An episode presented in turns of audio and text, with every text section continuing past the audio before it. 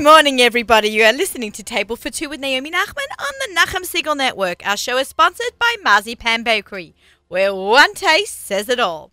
T- where one taste is all it takes. There you go. uh, for those of you who don't know me, I'm Naomi Nachman. I'm about all the food all the time, and this show is no exception. I love food. I love cooking for it. I love cook. Wait. We'll start that again. I love food. I love to shop for it, cook it, eat at restaurants, anything food related. And now I can add cookbook author to my list of titles. Very excited. I'm a kosher personal chef. I give cooking classes. Or I run kosher chop competitions.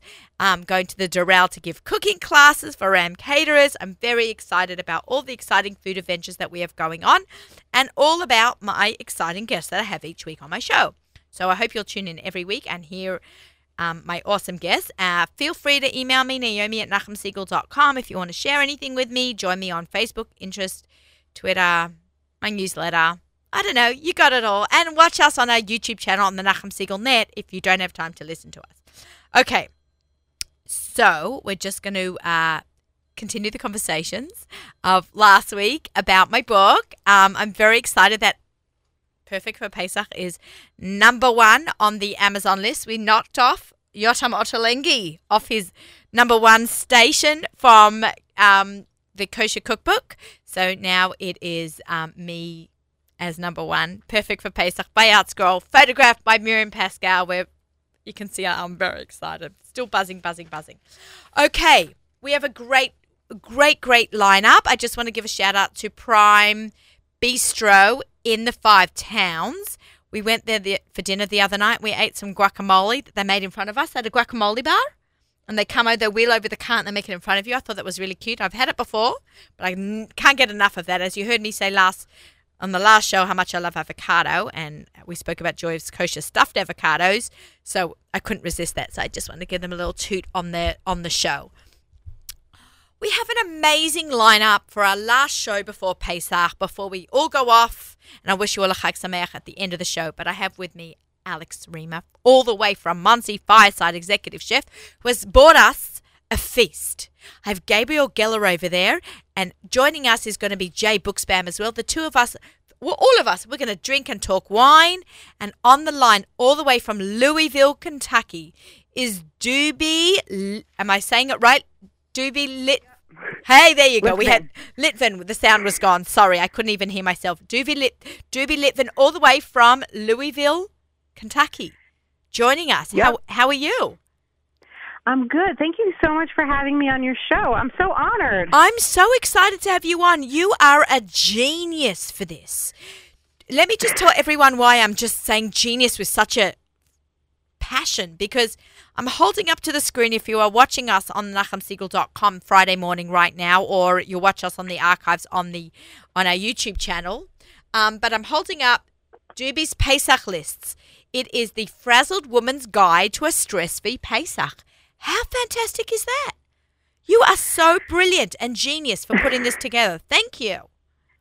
Not a problem. It was a complete accident, actually. It wasn't. Someone actually asked me the other day if it was always my dream to write a book like this and put something together, and absolutely not. It was something that just fell into my lap, and because I always wrote lists, I always have been a little bit, you know, obsessive about keeping things organized, just for my own for my own sanity when it comes to Pesach or, you know, any Yom Tov. It's always menu planning and shopping lists. And I would always share them with friends and family. And a number of years ago, I put all the lists that I had on my computer, I put them in a little booklet, like a P D F file. We're talking fifteen pages, twenty max. And I sent them to all my friends and family, posted it on one or two little Facebook groups, and the thing went viral. Literally, it was all internationally across the globe. People were emailing me. And then my bubby, may she live and be well, she's like, Doobie, how come you're not selling this? Stop giving it away for free. So then we decided, okay, clearly there's something here. And it was totally by accident. And um, so this is our this year is the third edition of the book. And each year it gets bigger and more sections and more lists. And I, um, so it's been it's been quite a ride. I... absolutely love this. I, I've been making Pesach, you. And I don't know if you know, I just put out a Pesach book, And, you know, I've been making Pesach for a long, long time. Since I first got married, I was, you know, did not go home to Australia to my parents. I was living right here on the Lower East Side. And I had to make Pesach for the first time. And I was married like almost a year. I was pregnant. And I started also with my lists and what I was going to make. And I'm still making some of these recipes today. And some of them actually ended up in my book. But it is such a clever thing. Let, walk us through the process of, you know, what was the first thing that went into the book? Um, you mean original in the first, all the way in the beginning? Yeah. Well, the, I would say one of the most important lists for anyone to use on Pesach is Good. the shopping list. Okay, that that's a great because, point. Thank you. Right. I would say that out of everything, like before I wrote the book, I would send my shopping list to a bunch of friends. Because, and and why is the shopping list so important? Because you don't throw that away. You keep it. You have, um, you can also, what I do is I have, let's say, the item, what store you get it from, your quantity, and then a section for notes for next year. So, for example, you bought eight dozen eggs this year. You need to write down Matzah Pesach after Yom Tov is over. You sit down and you say, okay, we bought eight dozen eggs. That was way too many eggs. Next year, only buy six. And this way, it saves you money. It saves you um, time. It saves, you don't want to waste. You know, if you end up buying too many vegetables, then they just go in the garbage. So it really helps. And by having a proper shopping list, it also prevents impulse buying, because when you when you're in the store and yeah, you problem, walk through right? the Pesach aisles, and so I would say that the shopping list is the most important thing, and you keep that year to year because you use it as reference for the next year. Um, so that's I would say that's like the most important thing out of everything. Um, but I I mean the the whole thing of the book is to have it. For people to have it all in one place, all your papers, all your all your lists, and this way it it it, it prevents the deer in headlights feeling. Right. A lot of times when when someone's never made Pesach before, it's very overwhelming. Where do I start? Where do I begin? There's so much to do. So what my book does, or at least tries to do, is to help break it down into steps. This is what you do first. This is what you do second. And it's it's and it shows that it's not as overwhelming and it's not that huge as we tend to make it seem, you know, with social media and Pinterest and, and everything in today, and everything has to be perfect and beautiful and gourmet. Um, it could definitely be overwhelming and scary. So right, I right. call that the do, the Doobie method of how to break it down into steps. No, it, I, I it looks great because I'm I'm just, you know, reading some of the titles to our listeners. Pesach cleaning, how-to and tips. That's great. Nobody ever puts that. Like in a in a Pesach cookbook, I put down freezer tips, but we haven't, you know, I don't discuss cleaning tips. That's fantastic. Practical cleaning, and then you interviewed Rabbi Ben-Sion Chanowitz. Like you've really taken it, you've made it very in, in depth, and I love the cute little cartoons that you have there. And then you have your oh, your Pesach just cleaning. Just to say about the cute cartoons. Yeah. I know you mentioned like, oh, there's cute cartoons. I find that really important. Um Someone mentioned to me the other day, she was reading my book, and she said, Doobie, you make Pesach seem so simple and fun, like it's not, like it's this fun little activity. And I think that's really, really important, because with a Yom Tov like Pesach, it's easy to feel, aside from the stress, it's also easy to feel resentful that there's so much to do and all the minhagim and all the chumras that people do. And it's so important that the attitude comes from a place of love and excitement and fun, and therefore right. this is fun. Your book reflects fun. You must be a fun person, because I feel like I'm reading something with, with you, like your personality, right? Like, do, do you get that a lot? It's a little bit like a cat. It's a little bit like a camp newsletter. Oh, that's so cool! And you're out in Louisville, Kentucky. Is there is there a big Jewish community? Do you run a Chabad house? Um, I personally don't, but a shout out to all the Litvin family members. My my in-laws all live here. Wonderful. Um, and they all um, run the Chabad house here. And I want to so come. come. Sure. It's a great place to road trip. Okay. I'll tell you. I'm going to do I'm going to fly. I don't um, road trip. I get car sick. But, but no, it's actually, it's not a big Jewish community, um, religious-wise, that's for sure. But um, but interestingly enough, a lot of Louisville people have seen my book and have bought it, because they... You know, even people who aren't religious, everyone does the Seder to some extent. Everyone does right. something for Passover. Um, so I think the book definitely resonates with, uh, regardless of what background you have, whether right. it's religious, not religious, Hasidic, Litvish, it really works for everyone, everyone. on all levels. And it's good for spring yeah, it's cleaning. Not, it's not it's specific just... to any minhag or... It's just a great list for the, the look the Pesach checklist, and then you actually have a checklist: the hot zone, the dining room, miscellaneous, kitchen, delegations, and then you have the countdown to Pesach. This year, I think you started February nineteenth, which is say, I like to start about six weeks before before Pesach, and then you make little um, templates to make stop chametz-free room, a sign to hang up. Um, Stop, don't touch this, it's Pesach time, Pesach on a budget, um, interviews with uh, Rebbetzin Chaya Sussman, the must-have essentials. I have that in my book as well, which I think is great. I think people really appreciate that. That's a huge question. On every single yeah. Facebook group, you will have women saying, I'm making Pesach for the first time, what do I need to buy? Biggest yeah. question. Yeah, yeah. Biggest question, what do I need to buy? So it's very, you know, you can give someone a big kitchen list, but what if someone doesn't have a lot of money? It's it's a, it's a lot to buy an entire kitchen the first time you make Pesach. Oh, absolutely. So we always recommend you buy very slowly and you build gradually. Each year you add to your kitchen.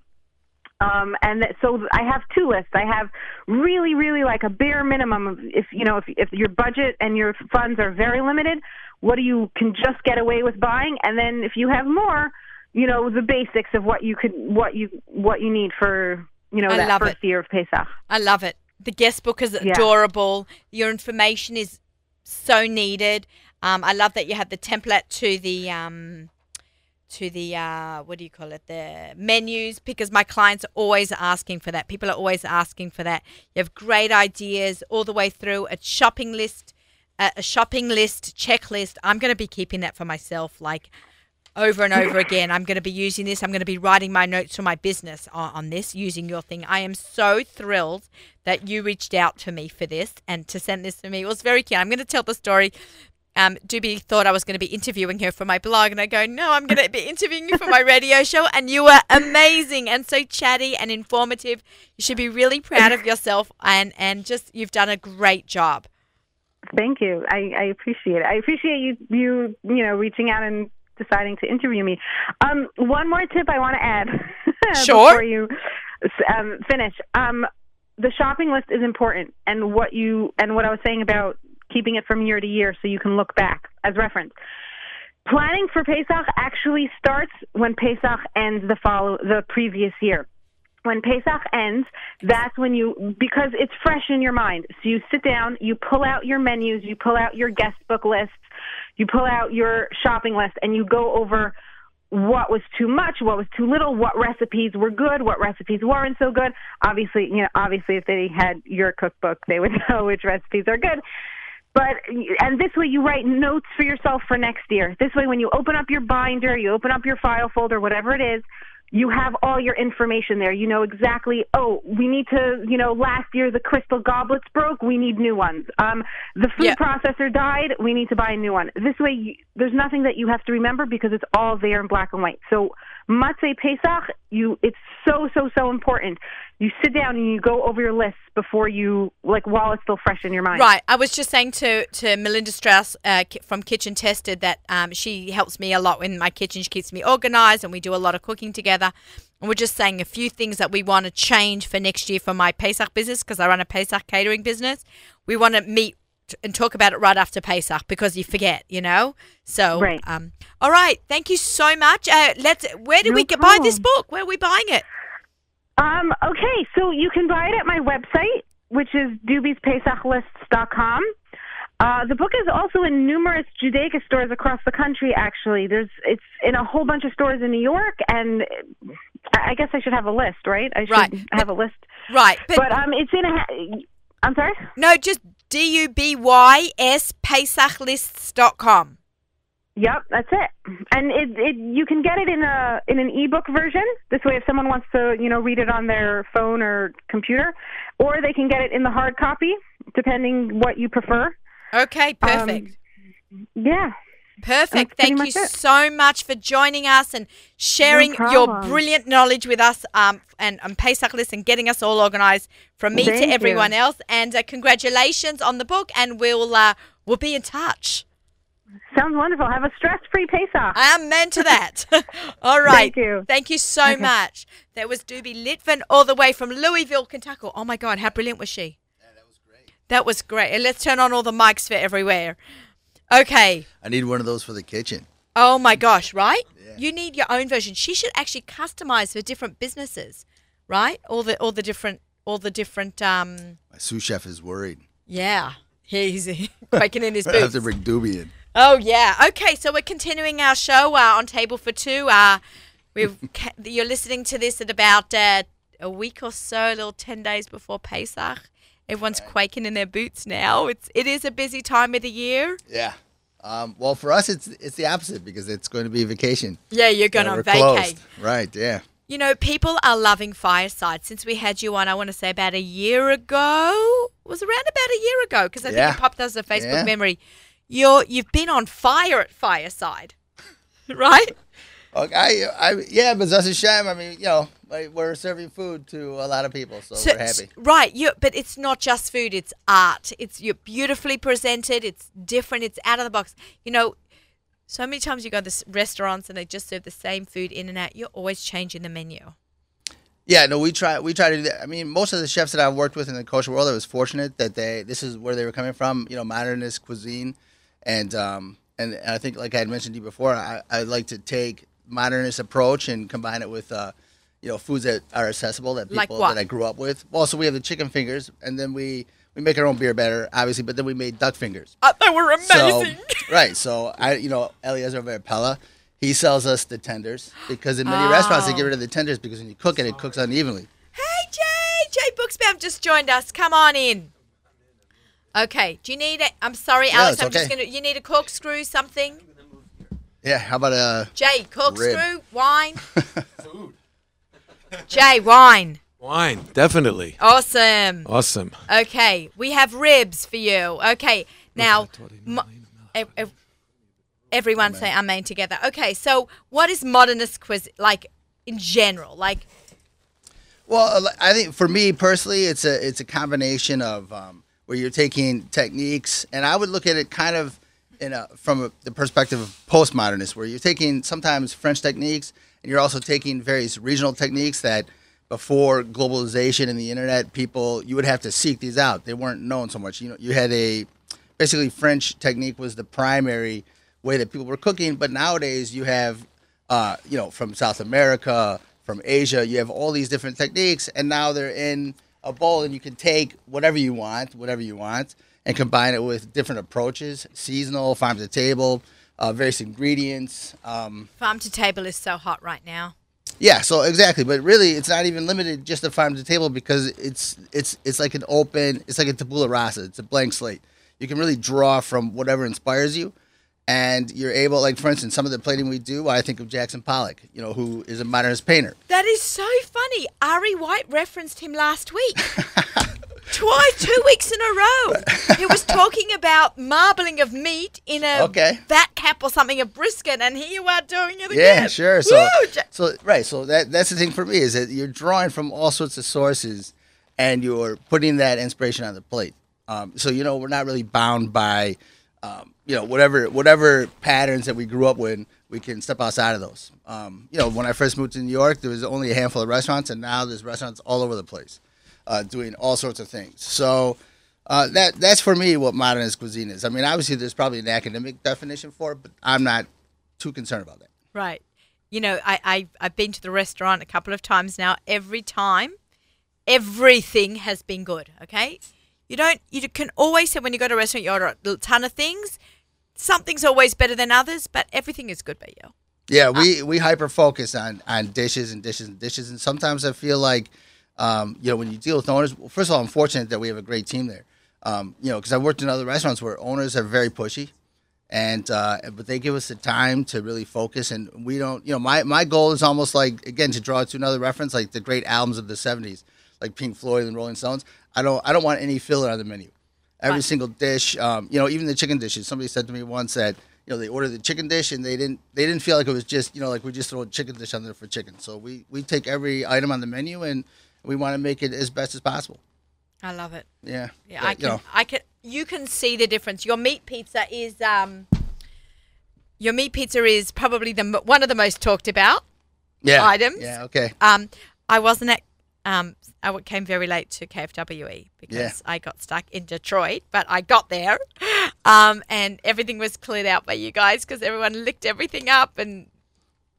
What, this year? Last year. Yeah, no, last no, year, no. right. La- this year I came late, but last year when yeah. you were there, people went crazy over your, your meat pizzas. Right. Now, let's talk about that um, video that went wild, that was taken in your store. Oh, okay. Right, man. Okay, man. So what, what reminded me when, when I, I wanted to have Alex on the show because it had been a year since was he last, and we had to talk food again.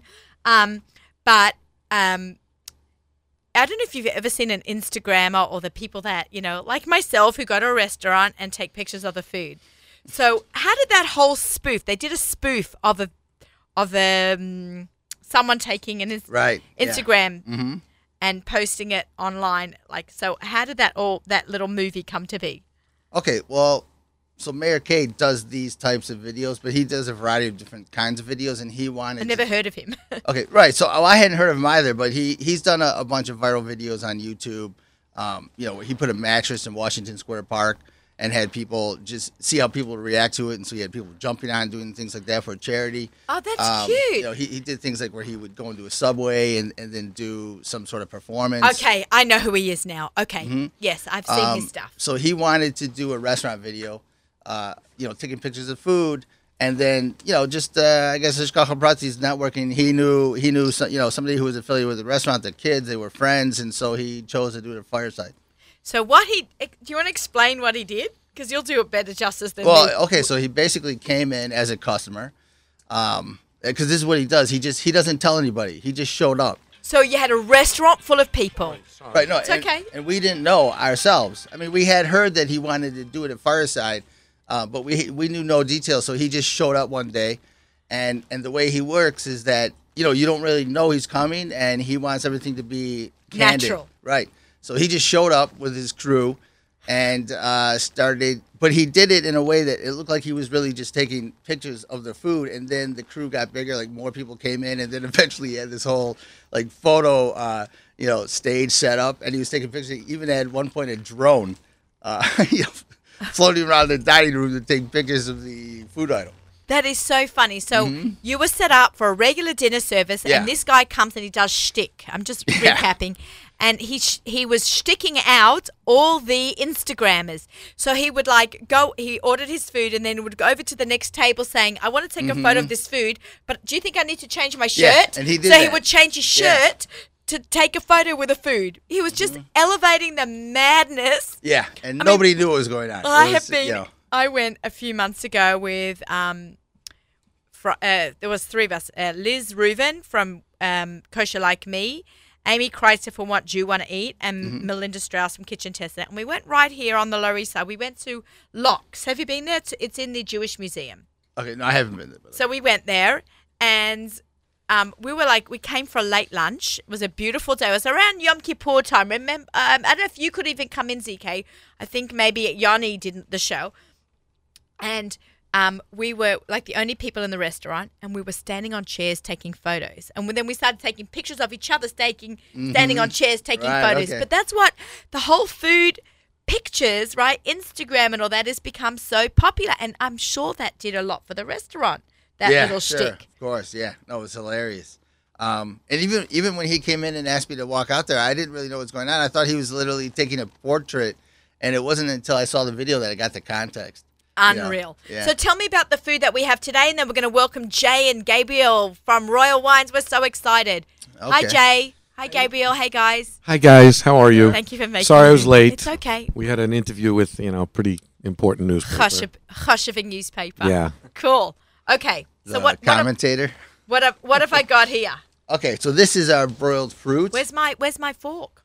And, oh, here you go. Spoon. Spoon. Spoon. Oh, okay. This is yeah. why they put me in the back of the house. yeah, um, right. You're no back. Okay. Okay, so what basically, I... okay, so this is. Uh, I wanted to bring something that you know, obviously, because I'm coming here before I go to the restaurant, so something that you guys could eat cold. Oh, um So this it... is uh, blood orange custard, and it's with uh, broiled fruits, a selection of broiled fruits. Mm. Um, and uh, and then I brought... Did uh, you have one, C K? Oh, my God. Then I brought uh, our barbecue ribs. Well, you know, they're slow roasted with uh, with our house barbecue sauce. So that's uh, technically barbecue in terms of being smoked, but... Um, this is delicious. It's what we serve for the, the ribs, the rib special in the restaurant. Mm.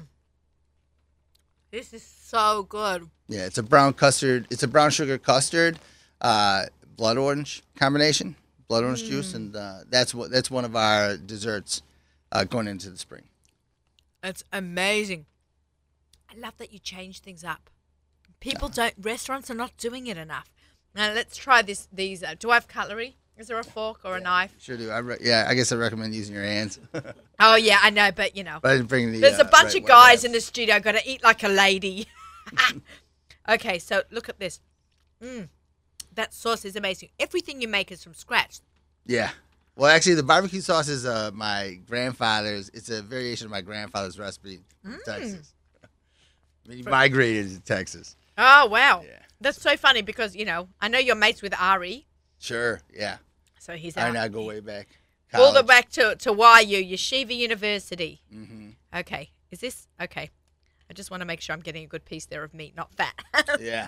Okay. This is sensational. Mm. Good job. All you right. have to talk. Hmm? You have to talk. I'm eating. Oh, okay, yeah. So anyway, well, I was saying you had asked earlier. So basically... So the, we do a variation. The chicken fingers, we do duck fingers, and uh, and that was basically something when I when over when I was at E T C, a lot of the, the duck breasts we'd use, we would take the tenders off. E T C is in Teaneck. In Teaneck, right? Chef uh, Seth, Seth Warshaw. I can't say it. Chef, Chef Seth. Seth. Yeah, that's too hard. Too many. Chef, say that five uh, times Seth fast. Champ Warshaw. Am I on this? Um, mm-hmm. Yeah. Okay. And, and so I have to tell you, I ha I was at your place. Okay. For an event, they did a charity oh, event. Chaz de Lev. I cannot believe I, I had. Actually, they sent me home with a with a five pounder. Uh, what is it? Oh, Western sure, the steak. Cowboy steak. They sent me home with a cowboy steak. Oh wow! The stuff is freaking. You are right about that. Every single, Every single thing you served was delicious. Right? I'm it wasn't like this is good. This is great. This is like great. This is great. This is great. This is. I mean, you were really, really right. on. Uh, and Jay's eating it. everywhere. Yeah, I eat everywhere. Seth is also very interesting, mm-hmm. yeah. very eclectic, very interesting, and very wonderful, and a wonderful guy. Weren't too. we going to do yeah. a show together? Yeah. Yeah, let's no, work sorry, on I'm that. Down. Okay, I'll speak to him. Sure. Let, let's do that in the yeah. summer. I think that'll be a fun uh, he, summer. So, with you know, wines. Why not? So, chef, yeah, Chef Warshaw was a huge influence on me in that sense. I mean, that's why we try to, uh, you know, that's one of the people who influenced me in terms of keeping things moving all the time and, and searching for, uh, you know, great uh, flavor combinations and such. So um so like so what we do though at Fireside is in Muncie we're we're we're in a, in a sense our, like in Teaneck and and with and at E T C you're able to be more eclectic. There's less seats and people are going there for that experience. It, at Fireside you know we get we get a lot of the local Muncie people who are just excited to have a restaurant that they feel makes them feel like they're out of town. And right. so we, we skirt a lot of lines, you know. So, like, I'll do the duck fingers. I get these. And so what I was saying is that uh, when I was at E T C, when we would take – I was working at the sauté station. We would take the duck breast. We would always take the tenders off because it cooks unevenly with the tender on there. And so, you know, we would just make those for ourselves and snack on them. And so at, at uh, Fireside – Snacking on some duck. Right. At, at Fireside, I, you know, I talked to Eliezer about getting those tenders in bulk. So he pulls them off now before he sells them. And we get them, get and now them. we serve them on the menu that, that's as That's a secret, apparently, but not yeah. now. Do you know what I did last year when I was cooking for Pesach? We had some duck breasts. We were breaking down a duck, and we had one extra duck. Okay. So I'm like, okay, let's have some fun with it. So we took the duck breasts. You know how it's a thing to cut, coat schnitzel in potato chips for Pesach? Sure. Okay. So I took duck breasts, I coated it in potato chips, and then I deep fried it. Oh, yeah. Wow. Okay. It was so amazing, but I had heartburn for like three days. Right, yeah, I can imagine. It was amazing. Deep fried potato, potato coated duck breast. It was, yeah. oh my God. But yeah, one time so, only. Right, so, well, that's the thing. So we had, there was one point where we had a lot of fried items. So then now we have the duck breast or the duck fingers. You can get two ways. We pan sear them uh, in fruit reductions. And, um, you know, that, again, we can just change seasonally, you know. So um, over the over the winter, we're doing an apple jalapeno pear. And uh, you know, and now I think come the summer we're gonna we're, come the spring we're gonna switch that up. Um, I love that. So you can still get the beer batter, but you can get the fruit glazed. Yeah, I'm, I'm um, never gonna say no to beer batter. I'm just saying. Yeah, amazing. You know, and then now we're gonna have a thin crust pizza also with the with the deep dish. With the deep dish. Yeah, we gave your friend one last night. Oh, yeah, she know. was so excited. Yeah, so, fantastic. Um, you know, the thin crust is great. You know, the pizza thing is. I mean, even I can appreciate it because I really didn't see that coming. You know, I just wanted to, like I told you last time, kind of. I was looking for, you know, when I was growing up and I was eating non-kosher, I loved Lou Malnati's pizza. And so I wanted to somehow, you know, experience that in the kosher world. And, and we, you know, I have a great team, so we were able to execute. We're very glad you became from. Yeah. And bringing us all the exciting food. You're from the Midwest, aren't you? Yeah. Chicken. I could tell about uh, his accent. Detroit or I was born in Detroit, but I grew up in Chicago. See that? I'm pretty good at that, yeah. huh? You have a good ear. Are you oh, musical? I'm, a, I'm a, a, a student of uh, accents. Yeah. Okay. Uh, okay. Where, where am I from in Sydney? Yeah. What street? Uh, Main Street. Main Street. Clyde right. Street. Clyde Street. Clyde okay. Street. Well, thank you so much. Stay on. We're okay. gonna, I'm going to yeah, switch fantastic. you guys around. I'm going to bring Jay and Gabriel up a little bit, um, and we are going to. Uh, we don't have any wines with us. What? What? Do you have some in the car? No, unfortunately not. Uh, uh, no. But we can talk about it. Sorry. What are we talking about today? Pesach wines. Pesach wines. So we can talk about it today. Okay. Come on up. All right. We're going to uh, move along. This is Table for Two with Naomi Nachman on the Nachum Segal Network. Our show is heard on Arutz Sheva English Radio. And we are sponsored by Pan Bakery. One taste is all it takes. I'm sitting here in the studio. We have just had a fantastic time schmoozing with Doobie Litvin from Louisville, Kentucky. Shooby Doobie Doo. Right? That is so cool. And we spoke to her about uh, her Pesach list, so make sure you get that. I spoke about it last week too. And then Alexander Rima all the way from Fireside. We had a little feast here. Everyone's gnashing on ribs. I think we got lunch covered today. And then thank you, Alexander. Dessert. It was yeah. delicious. Thank My you. Pleasure. Alex is the best. Okay, guys. How are you? Jay, I haven't I'm seen good. you in forever. You are the busiest guy. We are we are taking a break from tasting today. Because I have to drive home? Because we got to get ready for the four cosos. Okay. You're telling an Australian she has to be dry? Yeah. Uh-oh.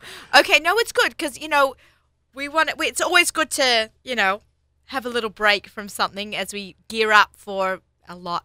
A, a lot, lot of good come, wine. Yeah. A lot to come. A lot of good wine. Okay, so you know I put out a Pesach book, right? I can't wait. I, I actually I've seen it, yeah, and I I need to take one home and you to sign it for Brenda. Okay. Uh oh. Big success. I didn't bring wine. You didn't bring an extra book, right? Yeah, yeah, yeah. Oh, I need a book also. Yeah. I I, I have Alex's book here. Okay, well, we will I'll get, get you, you them. Okay. We will we will we will get them for you. But um, yeah. So it's been a long time. You've been very busy, Jay. I'm going to California in two weeks. Going to California. In a week. Yeah, great. You want to send me over to well, absolutely you, to Oxnard? Absolutely. I'm we'll very excited. Up for dinner, lunch, dinner. whatever. I'm I'm going to do a film segment for Hallmark for my book. Wow. Yeah, Good. I know. They're flying me out. Everybody's there. excited about your book. Yeah, it's really exciting. Yeah. You know what I wanted to just talk about for a second? I have a recipe for Gravlax in there. I'm like Gravlax crazy.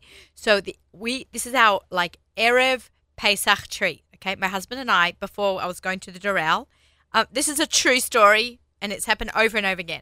We always kosher the kitchen like three days. My upstairs kitchen, because I have a Pesach kitchen, my upstairs kitchen, we always kosher it.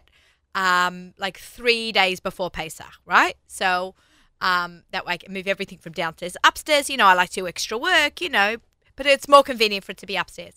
I put aside, I always put aside one side of Gravlax, and then I get a late harvest, Baron Herzog Riesling. And after we kosher the kitchen, we have a glass of wine, and I carve up the, the Gravlax. And that is our treat every Erev. Wow, that's so nice. What wine do you have? The late harvest Baron Herzog. Oh, late harvest. Okay. I love that wine, and it goes so well with the Gravlax. So you see the picture in the book; it's absolutely beautiful that Miriam Pascal took. But I couldn't write that whole story in the book, so that's a story from the book that you know we love doing that, and we love that Baron Herzog late harvest Riesling. So a big, thank you. That's yeah, great. You do good stuff. Okay, so talk. Let's talk. The beginning. How do we choose wines? It's so overwhelming. It's, you're a young couple. You you get married. You're making your first Pesach, or you're going out for a meal. You're going to mum and dad for Pesach. Where do we start? We go to the wine stores. I know I get overwhelmed, and I've had a huge education well, from you. One thing you have to keep in mind, and I, and again, you know how I always say, ask your local rabbi first. You know, yeah, that's my absolutely. disclaimer. Yeah. But um, a lot of people don't want a red wine. Now, even though it's tradition to have red wine for the Kosos, mm-hmm. according to many, it's a must. But according to many, on the contrary, what you're supposed to have is the wine that you enjoy most, even if it's white. And I would suggest that if your white wine is the wine that you enjoy most, but you still want to satisfy the uh, red wine, what do you call it? Again, ask your local rabbi. Put in a few drops of red and you'll get that little bit of rose color, but it won't affect the taste at all. Oh, I'm going to I'm gonna try that because okay. I love white wine. We both like white wine. Right, right. I don't. And the other thing, the other thing that that uh, I was just asked by uh, some major retailer who's putting out a, a little thing about uh, his choices for the four cups is um, what are going to be my four cups this year? Okay, mm. and I I will tell you that um, my first cup this year is going to be a rosé and a dry rosé. Which one? And there's two. Everybody there, should be writing reasons, notes. There's I am two writing reasons notes. for that. Okay. One is because generally rosés are, uh, well, there's more than two, but generally rosés are lower in alcohol than your red wines and even than some of your Chardonnays. So they're between twelve and thirteen percent rather than between thirteen and almost fifteen percent in some cases. So okay? It's lower in alcohol. It's lower in alcohol. It's lighter in body. Now remember, that first course is your Kiddush cup. All right, is the right. first cup that, you know, everybody and everybody drinks the cup in front of them, even though the master of ceremony, so to speak, you know, the the, the man who runs the Seder is the one who makes the Kiddush, but, but everybody drinks that first cup, and that first cup you're doing on an empty stomach. Right. So you want it. You want something a little lighter, a little bit more refreshing, a little bit more, uh, something that even will, uh, you know, not too aggressive. Okay, some of the choices of rosés, and rosés are so hot, so, so hot as a category. Some of the choices of rosé are, Baron Herzog has a uh, has a, uh, a rosé that, that's made from one hundred percent Cabernet. That's a little bit off dry, so for those people who like something a little bit sweet, like in the Jeunesse style, but a little bit drier than Jeunesse. I love Jeunesse. Okay, so love there you it. go. There's a rosé. It's also lighter in alcohol. So it's a I think rosé it's twelve point five percent. It's yeah. a ro- Rosé Jeunesse? No, no. It's called Baron Herzog C- Rosé of Cabernet. Rosé? Of- I'm right, guys, I'm writing this down just as much as you all are. I know you can listen to the show again on the app and on the archives and on our YouTube channel, but I'm writing it down now. And if you want something from Israel, there's a whole bunch of rosés from uh, really inexpensive, brand new rosé coming in from Carmel called Selected Rosé, oh, yes. which is also... Well, it, it never existed before. Selected has been around oh, okay, with Cabernet, but yeah, this is a rosé, and it's in a screw cap too, right? So it makes it easier to use. It's it's more user friendly, and it's semi dry, so and it's inexpensive. It's about ten bucks, so that's a good rosé. Also below thirteen percent, I believe. So it's also slightly okay. lower in alcohol, and then you have really great rosés from New Zealand, from. Uh, you know, well, Goose, Goose Bay, Bay, Goose Bay. Goose Bay has a rosé from Pinot Noir, which is a lighter, more refreshing. There's a Rubin from uh, from Alsace, not from Alsace, from Provence. There's uh, a wonderful uh, Vitkin and and really Flam rosé from the Judean Hills. There's a whole bunch of different rosés. So that's I suggest a rosé this year. Okay, for the first cup. For the first cup. First cup. I'm writing down. Rosé, guys. Okay. All right. Now, as we move through our Seder, the second cup should be... Now, which is the second cup is the one right before the... No, is is the... Right, is right before the meal. It's been like a year since the last... Right, it's right before the meal. So I, I know this kind of like is a, a jump, but I would go from... And usually it depends on your tradition. In my tradition, in my house, we only ate on the... Certainly the first Seder, as years went by, we ate other things, but we only ate... boiled chicken, nothing roasted, not even in the oven. You know, it's interesting. A lot of my clients right. w- want to know, uh, they minute. only want to put yeah, it was a yucky minute. cooked yes. food on yeah. top. People only want right. to cook. So right. I make corned beef for clients. I have a Seder pot roast right. um, in, in the book, which is a, a meat that I'm cooking stovetop. It's delicious. It's soft like butter. Well, not only that, but... When you cook it on the, uh, I remember from my uh, from unused days, which is my wife's grandmother, mm-hmm. with, they used to have something they called flavor bombs. When she when she cooked something on the top of the stove, and everything was taken out and served to everybody. After everybody was finished their main course, they would go back to the pan that was on the stove, take a piece of challah, and wipe it, you know, wipe the bottom of the pan, and put it in your mouth and. pow! It was reduction. a flavor bomb. The reduction. Alex, right? It's, it's the, that reduction of the meat and the, probably wine. So, so I'm saying that even though it's cooked on top, my point is, even though it's cooked on top of the stove, it could really be rich and flavorful and delicious. Right. So if you are one, a lot of people still don't eat food cooked in the oven. So right. I have to, I have a whole menu for my clients of what's cooked on top. Okay. You know, they'll do schnitzel, they'll do stuffed cabbage because I boil my stuffed cabbage. Pot roast, like okay, you know, but even those, beefs, are, or even those are pretty rich. Top. Yeah, they, they can be pretty it's rich. It's more than just boiled chicken. It's more than just boiled chicken. So I and and that coast is going into the meal. So I will pick a wine that is very very rich and flavorful. And for those people who like it sweet, uh, you can go with your Jeunesse. It's a it's a really nice wine. Yeah. But but for me, I'm going to probably go with a Herzog Reserve Alexander Valley Cabernet fourteen. Try to find the brand new vintage of fourteen, which is muscular, excuse me, which is muscular and big. It's not only the fourteen vintage, but it's also, I believe, fourteen point five percent alcohol. So it's a heavy, rich wine. But that's okay because you're going to have it, you know, drink Rovkos, all right, and pour the rest of it into, you know, your wine glass next to you. Again, ask your local rabbi if that's okay. But, but then fill up the glass because you're about to have the meal with that wine. Okay. Okay. So what, and there's what plenty of other. This? What point is this? What? This is uh, coast number two. No, no, no. Right before. Right before the meal. Right when we do Dum's after Dum's Friday after the yeah. plagues, right? Right. Right. Remember, it's been a year. We all need refreshers. Yeah, definitely. Okay. Okay. And the, right, because the third one is after the meal. Right. The third one is benching. Right. Okay, so what would we do with benching? So, by the way, there there are other great choices, and I'll give you a couple. Uh, there's some great Bordeaux's, Rothschild, for example. Uh, there's some great wines from Spain and Italy, uh, Terra di Seta. It's it's like you can go through the world in exactly. your meal, your, right. through your Seder, right? right? You know, forty years in the desert, forty countries, you know. Yeah, there you go. Actually, we, we have wines from, I think, seventeen different countries uh, or eighteen different countries now. Okay, so the third the third coast, I'm going to go with a lighter red, a lighter red, like a Pinot Noir style. I think we have one Pinot Noir, right? Two. We have two. What are they, Gabe? Tell us what they are. Baron Herzog, the twenty fifteen, by the way, is fantastic. And uh, Pacifica Pinot Noir. Oh, I love that. You guys have brought that into us yeah. before. And That's... Pacifica is from the Pacific Northwest. It's from Oregon, Washington. Okay. And uh, Baron Herzog, of course, is from California. And Pinot Noir is, a, and there's also a, a Pinot Noir from. Um, no, from Bar- Goose Bay also, and from and from Barkan. Bar mm-hmm. So these, P- and Different that's less expensive. You know, you have Israel, you have Goose Bay, you have uh, California, New Zealand, and New Zealand. I mean, these are and and because Pinot Noir is a lighter red, so even though you're not having anything with it, but it's it's a lighter red. Depending on which wine you choose, it's got a lot of kind of fruit berry, light fruit berry flavors to it.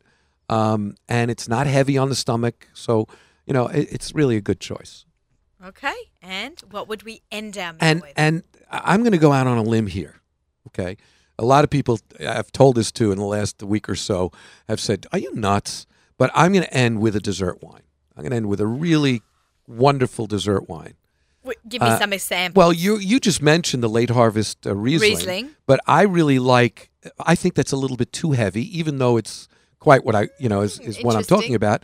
I like the orange muscat, the late harvest late love, harvest orange muscat. Love that, love love. Because it's love got that. It's got bright acidity, so it can leave. Even though it's sweet, it can leave your mouth with a with a kind of clean clarity. Right, right. Like a nice, like like a fruity dessert. Exactly, like, like a, Alex like, just shared with us. Like, right. Like it's sweet, right? Alex just shared with us a sweet dessert, but it's got acidity on the backdrop so that it's it balances that sweetness. So that that's the kind of wine that I would end it. I wouldn't have, for example, a port, just too heavy. No, uh, no it's just right. too heavy. No, I, I, you know. I, I like I love. Can have port. It for the last cup, you know. Yeah, well, that is what, uh, talking, that's yeah. what we're talking about. You can have it for the last cup too. Yeah, I mean, do what you like. Yeah, These do what are you just like. Our suggestions. Exactly. I like the fort. The fort, yeah. When, unfortunately, would... there's not. Unfortunately, this... there isn't any more. Wow. I mean, it, you might find some on the shelves, but we're not getting. We don't have any more in stock. Who, who put that out? Was that Shiloh? Shiloh Winery. Shiloh I bought some when I was in the winery. Wonderful. When Wonderful Amichai sent me some. That was Amichai's amazing. amazing. Oh my yeah, God. yeah. We had him on the show a couple of weeks ago talking about his incredible uh, wines from the Heroes Collection. Oh my gosh! Oh, I cry amazing. when I hear I know, that me story. Too, right? I, I like, get all choked up. It, it's great. I did a little bit of a write-up for them as well. Um, okay, so now we've gotten through our um, Sadarim, and what are we doing for lunch? Give me some lunch wines. Um, you can speak up too, Gabriel. Yeah, well, well, I know, see their brains. One of my one their of my favorite wines. Their brains are files of wines. They're like churning. Brenda, Brenda, who's just amazing, an amazing, amazing lady. That's my wife. Um, we like to go with lighter lunches. Sometimes we'll go with, milchiks. especially on Yontif, we'll go with uh, milchiks, even though ask your local rabbi again, because, you know, some people say, yeah, well, Jamie Geller has in her book a, a milchik seder. Oh, okay. That was like an not interesting twist. Yeah, no, not for most people, but it's a nice twist because you can take those recipes and you can really use them for lunch. Right. You need a, you need to eat a little bit light. But again, one of the, one of my favorite wines, and it's so inexpensive and ridiculously delicious, is the simple and wonderful Baron Herzog Chenin Blanc. Yeah, good. It's like eight bucks, it's, and it's a great bottle of wine. It's I, amazing. I love, I love something that you find. You sometimes you find these amazing wines that are so well priced. Yeah, that's one of them. That's one of them. And how cold should we be drinking our white wine? We have been talking about this before on our show. Come on, Gabe, tell us. How cold should they be? Well, the Chenin Blanc probably a little cooler than the others yeah, because it's like got it a little sweetness crisp. to it. It needs crisp, right? But go ahead, Gabe. What do you think? Uh, around fifty degrees. Okay. Does that mean you need a special wine fridge? Uh, you need I mean, obviously you're not buying a, you need a special wine fridge to uh, store your wines. And uh, if you want to age them, if you want to collect wines, Uh, you need that unless you really have a cool, dark basement with stable temperature. Um, otherwise, you don't need a wine fridge. Uh, so where just put you, you put your whites or rosé in the regular fridge. That's good. Is there a spot in the fridge? Should it be at the back where it's a little bit colder? I know if I put things in the back of my fridge, it you got to get frozen. a better fridge. Gets frozen. Yeah, it's a Maytag. It's about twelve years old, but you know, like, you, but they say you should put drinks in the back because it gets colder there. Well, f for your whites or rosé, definitely put them in the back because it's gonna get cold, you know, uh, faster. Or the um, freezer. By the way, red wines also should not be drunk too warm, especially oh, really? like when it gets warmer in the summer, in the spring. Uh, you can put them in the fridge for like twenty minutes before you drink them, really? and it's it's much nicer. So glad that, yeah. you said that. Kate. Can we? Let's talk about that as we're coming up to Chag HaAviv and the summer. I had no idea. Can wines get too hot in the house and then they're not good when they drink? Oh yeah, it's it, it's it, it's very bad if, if if they get too hot because they get they get spoiled. They are very sensitive to temperature, and uh, if it gets too warm in the house and you store your war your wines in the house, let's say in a room that's like there is a window, the, the sun goes through the window, and uh, and it gets hot in the room, your wines could get How ruined. Long it would, so. Right, but if you're buying wine on Thursday and it's hot in the house till Shabbat. Well, it's not it going it's not going to be in as, two days. as damaged as if it stays there just for, I don't know, two weeks or two months. But uh, I, I would avoid doing that. Really, uh, put your wines in a place where we're not gonna get, you know, hit by the sun, by the cold, by the heat, uh, the by a draft. Also vibration. Yeah, vibration, keep it away from vibration. That, yeah. Really? Yeah.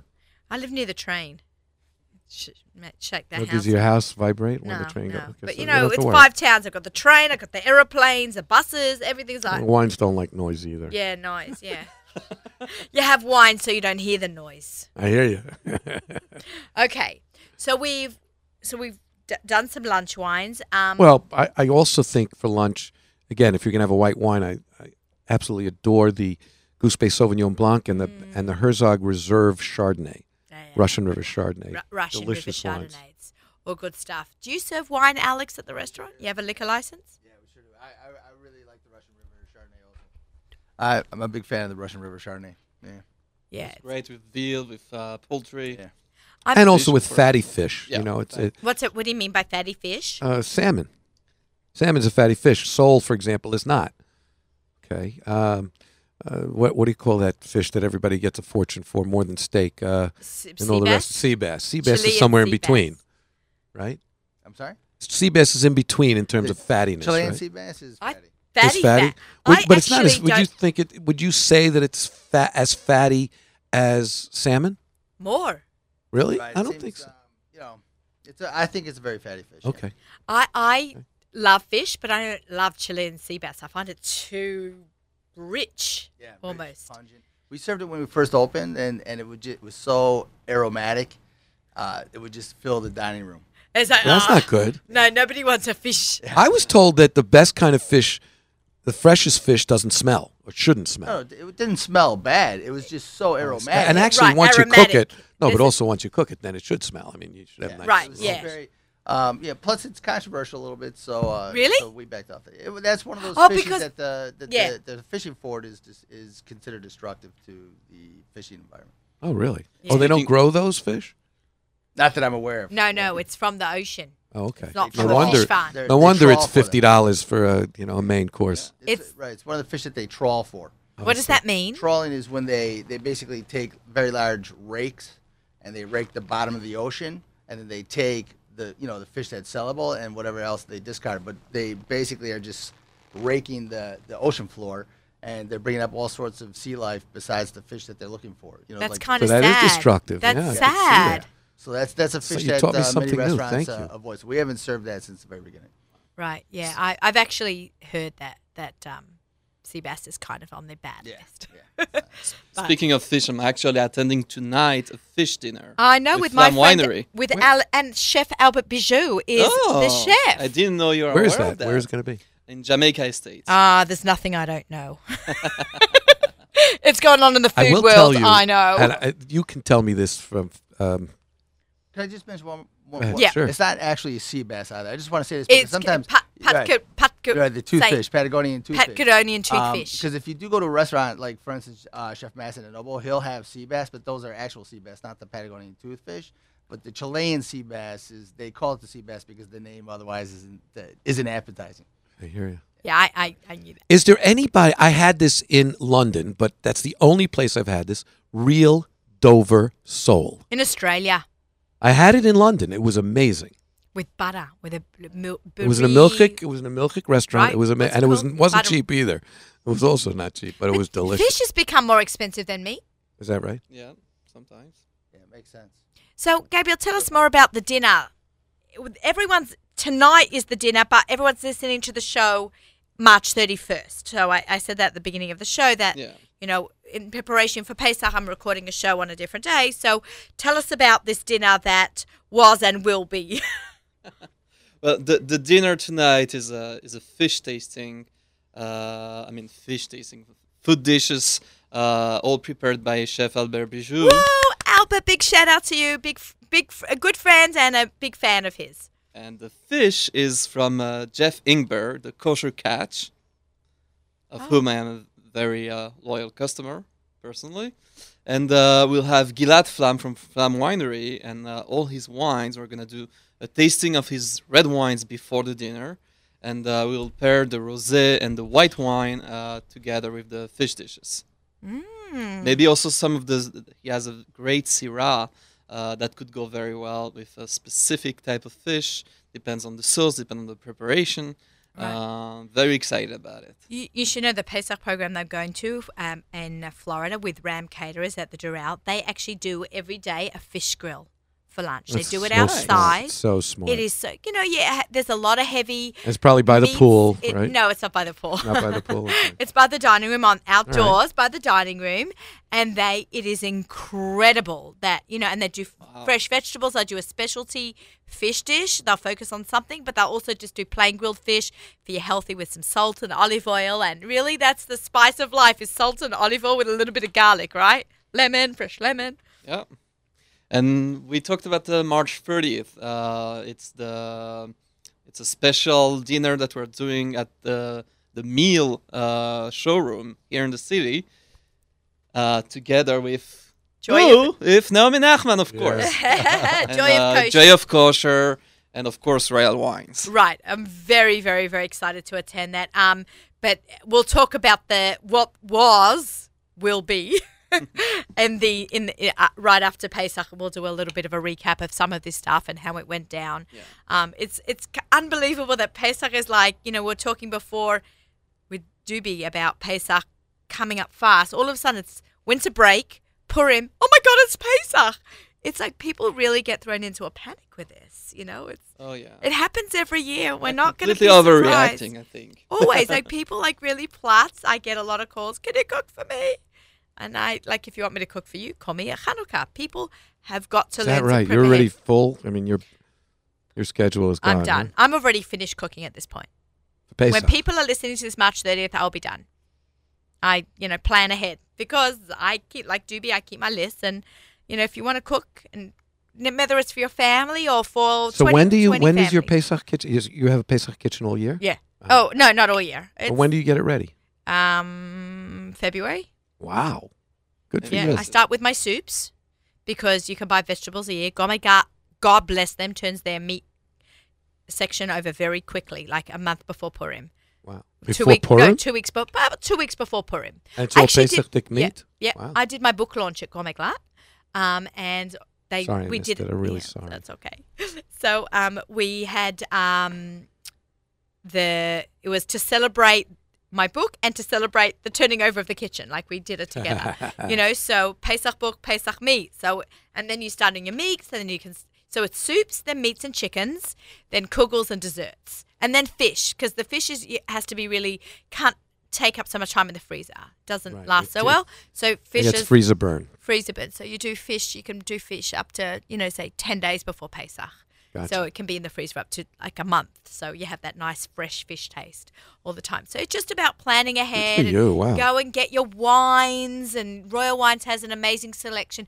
Do you have a website that people can find information on yeah. about all the wines? Because I think that's really important.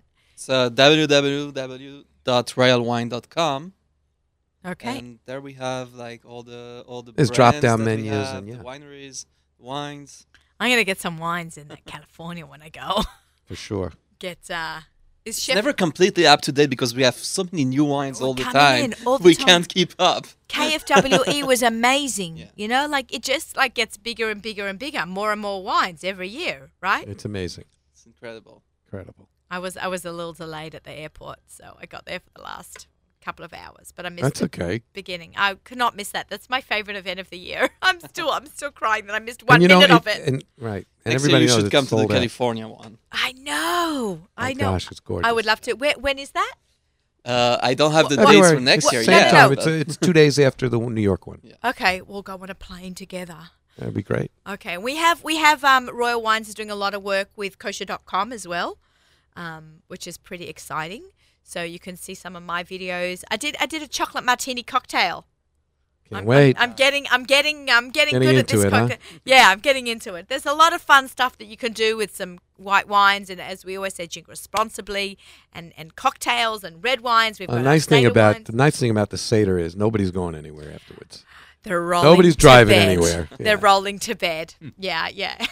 But a lot of the hotels have got great selections of wine. I told Barry Simanowitz from Royal Wines to make uh, no, from, from Ram Caterers to email Royal Wines to get the wines for the wine and cheese pairing that I do. You sent down me a great. list, so he's gonna. Um, we're gonna have some good stuff down there we too. This Barry. has been. So, oh, he's great. This has been a great show. We've had a lot of talk going on here. We're very excited because we are hitting Pesach right in the nose now. Uh, thank you so much for tuning in. Um, if you have questions about Pesach, I'm really happy to answer them. So you can email me at naomi at nachum segal dot com. Get my Pesach book, number one on Amazon. Very excited. Support your local Judaica stores. If you live in a neighborhood that has a Judaica store, please go grab it from there. I'm always happy to sign it wherever you buy it. Um, this is Table for Two with Naomi Nachman on the Nachum Segal Network. Our show is sponsored by Pan Bakery. One taste is all it takes. We have music sponsored by Kadam right up until Lich Benching. Shabbat Shalom, Shabbat Shalom, and Chag Kasher for Pesach Sameach. See you all in a couple of weeks. Bye.